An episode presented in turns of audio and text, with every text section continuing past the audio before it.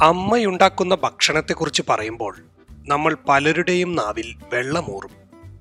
ഈ ക്രിസ്മസ് കാലത്ത് ഒരു അടിപൊളി വിഭവം ഉണ്ടാക്കുന്ന രുചിക്കൂട്ട് പങ്കുവയ്ക്കാൻ നമ്മോടൊപ്പം ചേരുന്നത് സിഡ്നിയിൽ നിന്നുമുള്ള ഒരമ്മയാണ്. Agnes Francis. നമസ്കാരം Agnes Francis S B S മലയാളത്തിലേക്ക് സ്വാഗതം. താങ്ക് യു നമ്മുടെ ശ്രോതാക്കൾക്ക് വേണ്ടി എന്ത് സ്പെഷ്യൽ വിഭവമാണ് ഇന്ന് ഉണ്ടാക്കാൻ പോകുന്നത്? ഇപ്പം നമ്മൾ ചാർട്ടറായിട്ട് സ്കോച്ച് ഡെഗ് സ്കോച്ച് ഡെഗ് പേര് കേൾക്കാൻ തന്നെ നല്ല രസമുണ്ട്. ഒരു മുട്ട കട്ട്ലേറ്റ് പോലെ പോലെയായിരിക്കും. അപ്പോൾ അത്യാവശ്യം പോഷകം ആയിട്ടുള്ള എല്ലാം അതിലെത്തണുണ്ട്. ഓക്കെ അപ്പോൾ ഇത് ഉണ്ടാക്കാൻ ഒരുപാട് സമയമെടുക്കുമോ? അതോ പെട്ടെന്ന് ഉണ്ടാക്കാൻ കഴിയുന്ന ഒരു വിഭവമാണോ? ഇല്ല വളരെ പെട്ടെന്ന് ഉണ്ടാക്കാം അപ്പോൾ എന്തൊക്കെയാണ് സ്കോച്ച് ടെക് ഉണ്ടാക്കാൻ ആവശ്യമുള്ള കാര്യങ്ങൾ എന്ന് പറഞ്ഞുകൊണ്ട് തുടങ്ങാം അല്ലേ? മുട്ട പുഴുങ്ങിയത് നാല് മുട്ട എടുത്ത് പുഴുങ്ങി വയ്ക്കണം നമ്മളിപ്പോൾ അര കിലോ കീമയാണ് മിൻസ എടുക്കണേ. ബീഫോ ചിക്കനോ ഏത് വേണമെങ്കിലും എടുക്കാം. അത് വേവിച്ച് അര കിലോന് മുന്നൂറ് ഗ്രാം പൊട്ടറ്റോ. അത് പുഴുങ്ങി വയ്ക്കണം പിന്നീട് നമ്മൾ ഒരു രണ്ട് ടേബിൾ സ്പൂൺ വീതം ഇഞ്ചി പച്ചമുളക് സബോള ഒരു രണ്ടെണ്ണം കൊത്തി അരിഞ്ഞെടുക്കാം. വേപ്പിന്റെ ഇല കുറച്ച്. വെളിച്ചെണ്ണയിലോ ഓയിലിലോ നമ്മളത് മൊരിക്കും. അതിലേക്ക് കുറച്ച് കുരുമുളക് പൊടി മഞ്ഞൾപ്പൊടി കുറച്ച് വേണമെങ്കിൽ ചില്ലി പൗഡർ. അത് ആവശ്യമുണ്ടെങ്കിൽ നിങ്ങളുടെ എരിവ് അനുസരിച്ച് ചേർക്കാം. അത് മൊരിച്ച് കഴിയുമ്പോൾ മസാലയും കൂടി ചേർത്ത് മൊരിച്ചിട്ട് കീമ മീൻസ് നമ്മൾ റെഡിയാക്കി വേവിച്ച് വെച്ചത് അതിലിട്ട് ഇളക്കാം.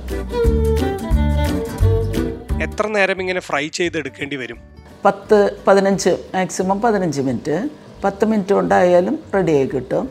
കളർ വ്യത്യാസം വരുമ്പോൾ നമ്മൾ അതായത് അത് ഒന്ന് ഡ്രൈ ആയി കഴിയുമ്പോൾ ഒരു ചെറിയ കളർ ചേഞ്ച് വരും. അപ്പോൾ നമ്മുടെ റെഡിയായി എന്ന് ഉറപ്പായി. മീൻസ് നമ്മൾ പൊട്ടറ്റോ ചേർത്ത് കുഴച്ച് റെഡിയാക്കി വെക്കാം. അപ്പോൾ നമ്മളിത് മൂന്ന് പൊട്ടറ്റോ എടുത്തു. അതായത് ഒരു അര കിലോന് മുന്നൂറ് ഗ്രാം പൊട്ടറ്റോ. കട്ടയില്ലാതെ പൊട്ടറ്റോ കുഴച്ചെടുക്കണം. അപ്പോൾ നമുക്ക് ഉപ്പെങ്ങാൻ കുറവുണ്ടോ എന്ന് വേണമെങ്കിൽ ഒന്ന് ടേസ്റ്റ് ചെയ്ത് നോക്കാം.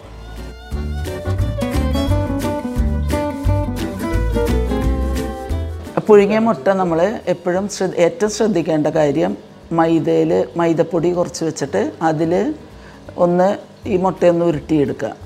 കാരണം അപ്പോഴേ നമുക്ക് ഈ മുട്ട കീമ പിടിക്കാനുള്ള അല്ലെങ്കിൽ നമ്മുടെ മിൻസ് പിടിക്കാനുള്ള ഗ്രിപ്പ് കിട്ടുള്ളൂ.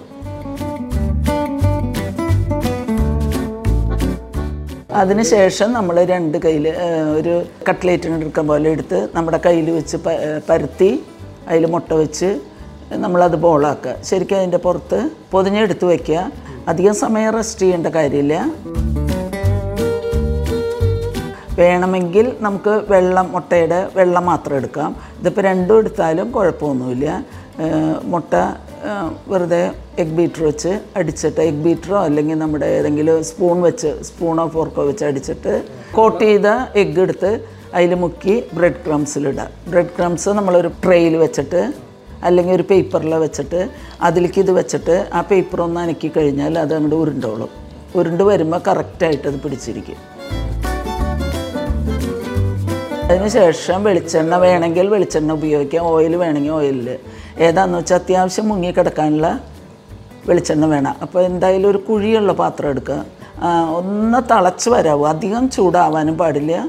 ഒരു കറക്റ്റ് പാകം. നമ്മൾ സാധാരണ എന്തെങ്കിലും വറുക്കാനൊക്കെ ഇടുമ്പോൾ ആ പാകത്തിൽ നമ്മളിടുക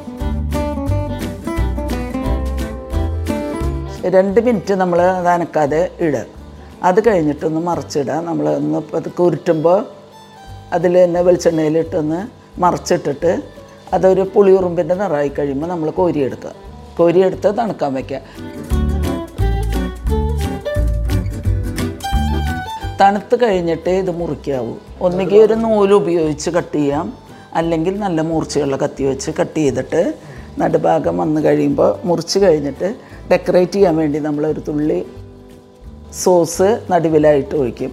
അപ്പോൾ നമുക്ക് തേങ്ങയുടെ ചിരട്ട ചിരട്ടയുടെ ഉള്ളിൽ തേങ്ങക്കാമ്പ് അതിന്റെ ഉള്ളിൽ വെള്ളത്തിന് പകരം ഒരു മഞ്ഞ കളറ് പിന്നെ ഒരു ഭംഗിക്ക് ഭംഗിക്കും ടേസ്റ്റും നമ്മൾ സാധാരണ കട്ട്ലേറ്റ് കഴിക്കുമ്പോൾ സോസ് ചേർത്താണല്ലോ കഴിക്കുന്നത് അതിന് പകരം സോസ് വയ്ക്കുക. അപ്പോൾ അത് കഴിഞ്ഞ് നമുക്ക് ഇഷ്ടമുണ്ടെങ്കിൽ ഡെക്കറേറ്റ് ചെയ്ത് വെക്കാം. സാലഡുകൾ ക്യാരറ്റോ പിന്നെന്താ തക്കാളി എല്ലാം വെച്ച് ഡെക്കറേറ്റ് ചെയ്യാം അപ്പോൾ നമുക്കതിന് സാലഡായിട്ട് ഉപയോഗിക്കുകയും ചെയ്യാം ഭംഗിയാവുകയും ചെയ്യും. ആര് വഴുമ്പോഴും നല്ല പ്രസന്റേഷനായിട്ട് നമുക്ക് കാണിക്കാൻ പറ്റും. വളരെ നന്ദി അഗ്നസ് ഫ്രാൻസിസ്. ക്രിസ്മസ് കാലത്ത് ഈ പ്രത്യേക വിഭവം ഉണ്ടാക്കുന്നത് എങ്ങനെയാണെന്ന് ശ്രോതാക്കളുമായി പങ്കുവച്ചതിന്.